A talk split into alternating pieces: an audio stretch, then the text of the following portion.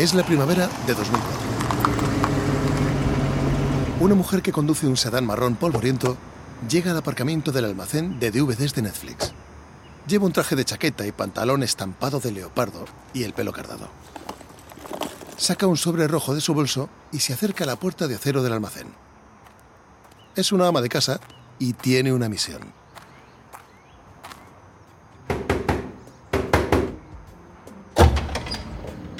¿Puedo ayudarla, señorita? Un hombre con una camisa de Netflix y vaqueros asoma la cabeza. Hola, eh, soy clienta de Netflix. ¿Puedo devolver aquí esta película? Tengo tantas ganas de coger la siguiente que he pensado en dejarla yo personalmente. La mujer echa un vistazo alrededor del empleado de Netflix. Oye, ¿es ahí de dónde vienen nuestras películas? ¡Qué interesante! Eh, ¿Puedo ver cómo funciona? Me encanta Netflix. Le he hablado a todos mis amigos de vosotros. Eh, sí, aquí es. ¿Quiere echar un vistazo? Cuando la mujer entra, saca su teléfono móvil del bolso. ¿Podría hacerme una foto con esa gran máquina de ahí? A mis amigos les va a encantar. Está señalando la máquina clasificadora de DVDs. Claro, adelante. Y le puedo hacer un tour de todo. La superfan de Netflix que está de visita comenta casi todo lo que ve haciendo fotos a su paso. Lo que su guía no sabe es que esta entusiasta ama de casa no actúa sola es parte de una operación mayor. Es una empleada de un tipo llamado Shane Evangelist, que dirige Blockbuster Online, la némesis de Netflix. Evangelist ha ordenado a sus amigos, a su familia, a sus trabajadores, a cualquiera que encuentre la manera de penetrar las líneas enemigas. Lleva a nuestros suscriptores de Netflix a sus centros de distribución. Diles que lleven un sobre de Netflix y que finjan que están devolviendo un DVD. No me importa.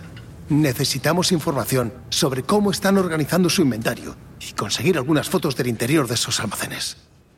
Después de que una docena de clientes de Netflix de todo el país hayan pasado por casualidad por los centros de distribución para realizar visitas aparentemente espontáneas y sesiones de selfies, el CEO de Netflix, Reed Hastings, empieza a sospechar. Ordena a los almacenes que dejen de hacer las visitas y que retiren los carteles de Netflix para que el público no pueda encontrarlos. Como Hastings sospechaba, todas esas fotos acaban en la mesa de Shane Evangelist, en Blockbuster. Evangelist está decidido a alcanzar los siete años de ventaja que le lleva Netflix y su superioridad tecnológica. Y sospecha que ha dado con el secreto de su éxito. Cree que se trata de la combinación de sus centros de distribución y su página web. Desconoce por completo la trampilla oculta de Netflix.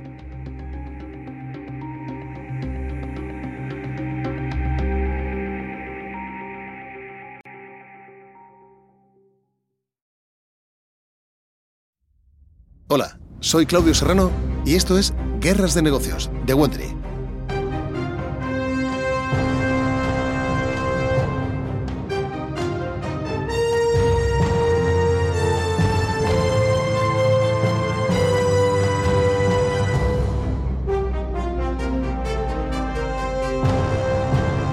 Al final del último episodio, Netflix miraba hacia adelante, planeando apoderarse discretamente de las cadenas de televisión. Pero antes de que Reed Hastings y su equipo pudieran hacerlo, tenían que vencer a Blockbuster.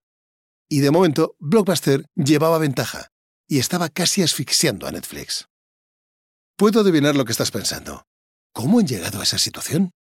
Con Netflix con tanta ventaja, ¿cómo ha podido Blockbuster ponerse al día y aún así finalmente perder? Bueno, todo tiene que ver con el espionaje amateur o el juego sucio del que acabas de enterarte. Evangelis Pensó que estaba tomando algunos atajos, pero en realidad eran callejones sin salida. El plan de Shane Evangelist para Blockbuster era replicar tanto la web como la forma de distribución de Netflix, que era muy superior a la suya. Pero quería hacerlo todo más grande y mejor. Y esa estrategia funcionó durante un tiempo, hasta que todo se fue al traste. Y así es como sucedió. En enero, apenas unos meses antes de que los fans de Netflix empezaron a aparecer en los centros de distribución, Shane Evangelist y Ben Cooper, el jefe de marketing de Blockbuster Online, estuvieron de nuevo en el Festival de Cine de Sundance. En aquella época, Sundance era como la Super Bowl del negocio de alquileres de DVD, el lugar donde todos los años las empresas de alquileres de DVDs se informan sobre la competencia, para ver cómo les va a los demás, mientras compran inventario para sus videoclubs. Y se relacionan con los directores de cine y los jefes de los estudios con la esperanza de llegar a acuerdos. Evangelis y Cooper paseaban con el comprador de contenidos de la empresa por una acera nevada llena de gente cuando se asomaron a un restaurante abarrotado. Dentro, junto a una complicada escultura de hielo, había un montón de directores de cine, ejecutivos de estudios y famosos. Se quedaron atónitos. Estaba claro que era un evento al que solo se podía acceder con invitación. Y entonces vieron el familiar y tan temido logo rojo. Y Saint Evangelist quiso entrar. Tenemos que encontrar una manera de entrar allí y ver lo que están haciendo. El comprador de contenidos de Blockbuster era un viejo conocido en Sundance. De repente, adoptó un tono de autoridad. Sígueme. Siempre hay otra forma de entrar.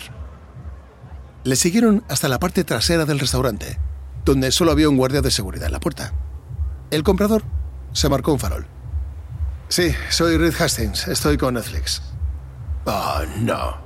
Usted no es Reed Hastings y voy a llamar a la policía.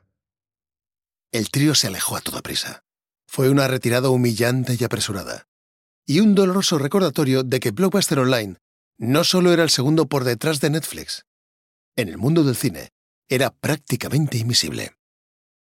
Pero a veces la vergüenza puede ser una poderosa fortaleza. Evangelis prometió darle la vuelta a la tortilla en el próximo Festival de Sundance de 2005.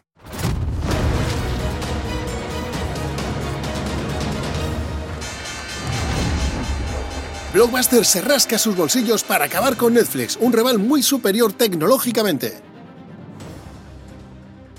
El director general de Blockbuster, John Antioco, había entregado a Evangelis 25 millones de dólares con órdenes de hacer lo que fuera necesario para acabar con Netflix. John le dio seis meses para construir la web. Fijaron la fecha de lanzamiento para el verano de 2004.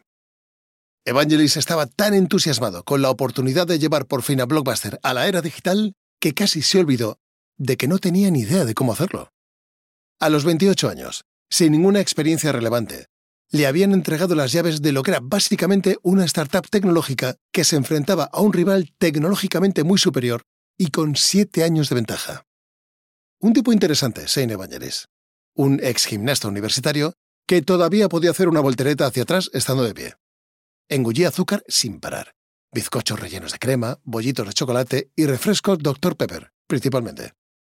Pero tenía un impulso inagotable y podía motivar a la gente a hacer cualquier locura que pedía. Por eso Antioco le dio el dinero y la libertad para hacer lo que quisiera. Saint Evangelis no sabía casi nada de ordenadores ni de e-commerce, y Blockbuster tenía un largo historial de ser malísimo en lo que a tecnología se refería. Así que no había nadie en la empresa que le ayudara en su inmersión en el mundo de la informática. Teniendo en cuenta la dificultad del reto, Evangelis lo hizo bastante bien, pero cometió un error estratégico y fatal, que fue tratar de imitar solo lo que podía ver en los centros de distribución y en el sitio web. En Blockbuster, Evangelis creó una operación de guerrilla con programadores, vendedores y especialistas en operaciones. Se pillaban en un espacio amplio y aireado, con sus ordenadores portátiles brillando sobre las mesas. Su oficina se situaba en una zona cutre del centro de Dallas. Estaba amueblada con pubs, armas de juguete y una gran foto de Reed Hastings pegada en una diana magnética con dardos cubriendo su cara. Era una especie de mezcla entre la casa de una fraternidad y la idea, desde el punto de vista de los tejanos, de lo que se suponía que debía ser una empresa de Silicon Valley. Cada día, Evangelis se acercaba a este remanso de masculinidad para conocer de cerca sus progresos. Vale, entonces, ¿Qué tenéis hoy para mí? Ben Cooper le respondió. Cualquier cosa que se te pueda ocurrir ya la estamos intentando, jefe. Contratamos a gente para que se registre en Netflix en varios estados. Nos contarán los cambios en la página web, la rapidez con la que llegan sus películas, cualquier promoción que hagan, ese tipo de cosas. Para averiguar qué es lo que hacía funcionar la web de Netflix, dos docenas de ingenieros de software la desmontaban, píxel a píxel y página a página. Con esa información, harían una réplica exacta pero con los colores amarillo y azul de Blockbuster. Saint Evangelis animó a su equipo. Lo estáis haciendo muy bien. Estáis haciendo en meses lo que a Netflix le costó siete años. Y podemos dar las gracias a Reed Hastings por haber enseñado a la gente a alquilar películas por Internet. Nosotros lo haremos mejor. Aunque los ingenieros podían replicar la web, no tenían ni idea de cómo Netflix recogía y utilizaba los datos para convertir a la gente en sus adictos. Estos algoritmos alimentados por datos creaban páginas de inicio diferentes para cada suscriptor, y Netflix se daba cuenta de cuando la gente esperaba demasiado para ver sus películas o cuando no tenían ninguna en cola. Esta información permitía a Netflix solucionar los problemas casi antes de que se produjeran y a partir de ahí predecir nuevas tendencias. Por desgracia, Shane Evangelis en Blockbuster no sabía lo mucho que ignoraba. Pero lo que sí sospechaba era que los suscriptores de Netflix probablemente no abandonarían el popular servicio por un blockbuster online más cutre, a menos que fuera más barato y ofreciera más. Así que le dijo a su director de operaciones, J.W. Kraft, que se asegurara de que Blockbuster Online se lanzara con más películas que Netflix. Eso significaba que Kraft tenía que encontrar más de 20.000 títulos, prácticamente todos los DVDs no pornográficos que se habían hecho. Bueno, era algo más que simplemente no tener porno. La empresa insistió en que el servicio online debía atenerse a sus valores familiares y eso limitaba mucho sus opciones. Kraft tuvo que ser franco con su jefe. Shane, hemos tenido que quitar muchos títulos debido a las normas corporativas sobre sexo y desnudos. Vamos a tener que usar películas sin calificar para que salgan los números, pero vamos a tener que verlas todas primero. Lo que sea necesario, Crafty. Coloca algunos monitores, cubiertos con algo por encima si es necesario, para que en caso de que ocurra algo inesperado nadie se ofenda. Blockbuster Online se lanzó con 25.000 títulos. Para llegar a esta cifra, incluyó algunas opciones bastante inusuales. DVDs de chimeneas encendidas, peces nadando en acuarios y algunas películas independientes y extranjeras más bien amateur. No se trataba precisamente de material de cartelera. Pero en ese momento a Evangelis no le preocupaba demasiado la calidad, porque estaba convencido de que podía alejar a los clientes de Netflix con la cantidad, además de los cupones de alquiler gratuito en los videoclubs Blockbuster. La última pieza del rompecabezas, suponía Evangelist, era deconstruir la red de distribución de Netflix. Cada vez que surgía un nuevo almacén de Netflix, era una señal de que los videoclubs de Blockbuster cercanos estaban perdiendo dinero. Para que esos clientes volvieran a la tienda azul y amarilla, Evangelis sabía que tenía que dominar la entrega durante la noche. Así que acudió a Kraft. He hablado con la gente de la oficina de correos para ver si nos dan algún consejo sobre cómo Netflix hace las cosas. Dicen que vamos a tener que descubrirlo nosotros mismos. Kraft se enteró de la ubicación de dos docenas de centros de distribución de su rival gracias al blog de consumidores Hacking Netflix. Pero necesitaba saber qué pasaba dentro. Fue entonces cuando soltó a su ejército de espías aficionados. Lo que las fotos de contrabando no revelaban era que los centros de distribución de Netflix, al igual que su página web, tenían su propio cerebro. Un algoritmo especial absorbía los datos de los clientes de Netflix y escupía mapas cada seis meses, mostrando dónde debían moverse los centros de distribución para garantizar la entrega al día siguiente. Ese algoritmo encontraba las rutas de entrega más baratas y calculaba la demanda de todos y cada uno de los DVDs. Aparte de los jefes de Netflix, había, quizás, solo una persona más que entendía la importancia de esto. Mario Sibeli, un analista financiero que seguía a Blockbuster y a Netflix, recorrió el centro de distribución de Netflix en Long Island para conocerlo de primera mano. Era parte de su trabajo. Sibeli recorrió el almacén con su director, un antiguo ingeniero aeroespacial. El hombre le mostró complicados gráficos con métricas de rendimiento colgados en una pared. Cuando volvió a su despacho, Sibeli dio su veredicto a sus clientes. No hay ninguna posibilidad de que Blockbuster pueda hacer esto. Sibeli vio lo que el resto de Wall Street ignoró, algo que Shane Evangelis también pasó por alto. Como dijo Sibeli, son los aspectos que no se ven del modelo de negocio de Netflix y su larga ventaja lo que los diferencian de la competencia. Y son los que van a permitir que Netflix conserve la posición como líder del sector durante algún tiempo.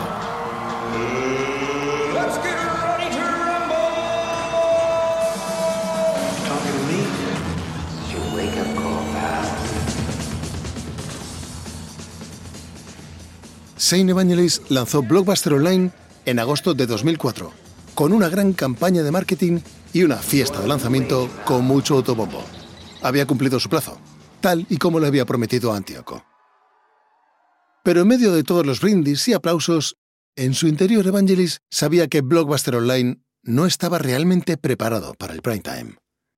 Su web se estaba colapsando por el tráfico masivo que había generado su magnífica campaña de marketing. En los chats, los clientes se quejaban de que la versión online de Blockbuster era tan mala como los videoclubs de Blockbuster. ¡Au! Cancelaron sus suscripciones a un ritmo alarmante. Cuando se calmó el entusiasmo inicial, Evangelis les dijo a los jefes de marketing de Blockbuster lo que los números ya les habían adelantado. No sé lo que vamos a hacer, pero vamos a tener que hacer algo. Estoy perdiendo clientes que no puedo permitirme el lujo de perder porque aún no los tenemos pagados. Evangelis tenía que hacer que sus clientes quisieran el servicio, que les gustara más, pero enamorar a los fans le llevaría un tiempo que no tenía. Mientras tanto, ideó un plan para evitar que Netflix se anunciara a personas que aún no habían probado el alquiler online. Estas personas no esperaban un servicio de tanto nivel como el de Netflix. Con entrega al día siguiente, páginas de inicio únicas adaptadas a sus gustos cinematográficos y una web que funcionara a la perfección. Eran los objetivos perfectos para Blockbuster Online. Evangelis planeó comprar la mayor cantidad posible de publicidad en Internet, haciendo tratos con los mayores portales que existían. MSN, AOL y Yahoo. Recuerda, todo esto fue antes de que Google fuera el monstruo que soy. Pero la compra masiva de publicidad de Blockbuster tuvo algunas consecuencias no deseadas. Por un lado, sí que consiguieron que los consumidores conocieran el alquiler online, pero por el otro, el 70% de ellos se apuntaron a Netflix de todos modos. Antioco respondió anunciando una fuerte rebaja de precios para Blockbuster Online. Las ventas subieron rápidamente. Y Evangelis decidió que era el momento de lucirse. Estás a un solo clic de ratón de la mejor manera de alquilar películas. Blockbuster Total Access. Películas por correo y películas en el videoclub a un precio único. El anuncio de la Super Bowl fue un gran éxito, consiguiendo unos 750.000 nuevos suscriptores para Blockbuster Online, casi duplicando el tamaño de su base. Evangelis estaba muy aliviado y contento. Fue entonces cuando recibió una nota de sus rivales en Netflix. Gran anuncio de la Super Bowl. Gracias por ayudarnos a crecer un 118% este trimestre. Atentamente, el equipo de marketing de Netflix. La pura persistencia de Shane Evangelis y una poderosa campaña de marketing llegaron a hacer mella en el crecimiento de suscriptores de Netflix. El director general de Netflix, Reed Hastings, admitió haber subestimado a Evangelis y a su equipo, pero aseguró a sus inversores que Blockbuster no podía permitirse mantener ese inmenso gasto en marketing. Este trimestre han intentado todo lo posible para atacarnos. Nos han lanzado de todo. Solo les falta tirarnos un fregadero a la cabeza, les dijo a sus inversores. Cuando Hastings llegó a la sede de Netflix al día siguiente, había una gran caja esperándole en el vestíbulo. Blockbuster le había enviado un regalo, un fregadero de cocina.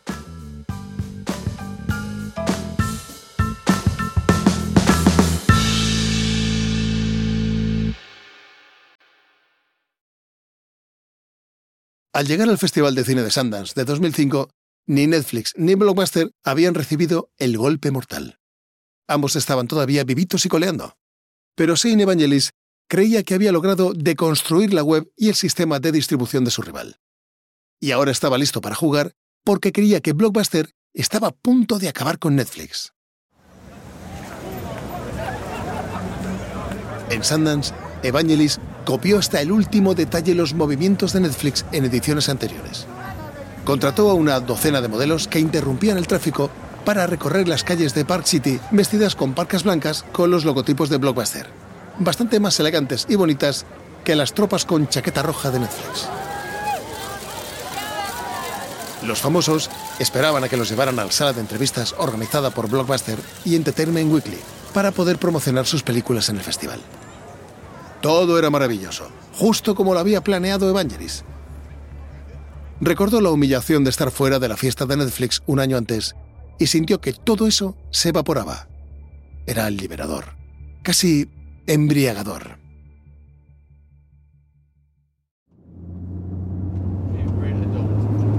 Mientras se dirigían al estreno de la película de Keanu Reeves, Thumb Shaker, haciendo dedo, Shane Evangelis iba en la limusina de la empresa cuando Ed Steed, de Blockbuster, vio al CEO de Netflix, Reed Hastings, bajando a toda prisa por la acera. Steed ordenó al chofer que detuviera el Cadillac junto a Hastings. Steed bajó la ventanilla y sonrió. Hola, Reed. ¿Vas a ir al estreno de Thumb Shaker? Sí, Ed. Llego tarde. Hastings se detuvo, esperando que Steve le ofreciera llevarle. Sí, nosotros también vamos. Steve se dirigió a su chofer. Venga, Reque. Reed, que tengas suerte para llegar a tiempo.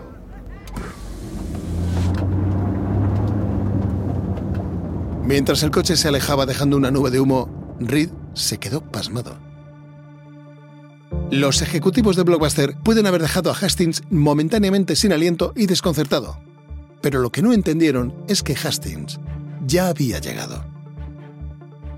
Blockbuster y sus compañeros pronto se darían cuenta de que llegaban tarde, muy tarde, a la revolución. Mientras Blockbuster dedicaba todos sus recursos a intentar atrapar a Netflix, Hastings usaba ese tiempo para aprovechar el estatus independiente de Netflix, para desarrollar una nueva generación de cineastas que contaran historias de formas nuevas y más atrayentes. Hastings no solo estaba interesado en vender DVDs de películas ya hechas, sino que quería crear sus propias películas.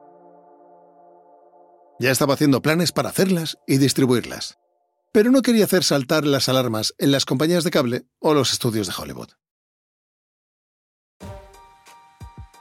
Si Blockbuster le había enseñado algo a Hastings, era que debía actuar con humildad en público y mantener sus verdaderas ambiciones en secreto.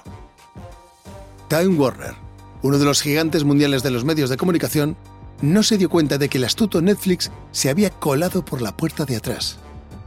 Como dijo el jefe de Time Warner a una periodista, Netflix no es un gorila de 400 kilos. Yo diría que Netflix es más bien un chimpancé de 90. Pero eso será en el próximo episodio de Las Guerras del Streaming. Guerra de Negocios ya está disponible en Amazon Music, Apple Podcast y cualquier reproductor de podcast que utilices. Encontrarás un enlace en las notas del episodio. Solo toca o desliza el dedo sobre la portada. También verás algunas ofertas de nuestros patrocinadores. Esperamos que apoyes nuestro programa apoyándoles a ellos. Cuando apoyas a nuestros patrocinadores, nos ayudas a traerte nuestros programas de forma gratuita. Si te gusta lo que escuchas, nos encantaría que les cuentes a tus amigos cómo suscribirse también. Hay grandes historias escondidas por todas partes. ¿Crees que has encontrado una? Envíanosla a ideas.id.wondery.com o usa el link que encontrarás en la descripción del podcast. Espero que hayas disfrutado de este episodio de Guerras de Negocios. Una nota rápida sobre las conversaciones que has escuchado. No podemos saber exactamente qué se dijo, pero estos diálogos están basados en un exhaustivo trabajo de investigación. Guerras de Negocios está narrada por mí, Claudio Serrano. Gina Keating, autora del libro Netflixed, escribió esta historia. Karen Lowe es nuestra productora senior y editora. El diseño de sonido original corre a cargo de Jeff Smith y Bay Area Sound. Emily Kunkel es nuestra productora jefe. Los productores ejecutivos son Ben Aday y Jessica Radford. Creado por Hernán López para Wonder. La versión española del podcast está producida por Ecos Media.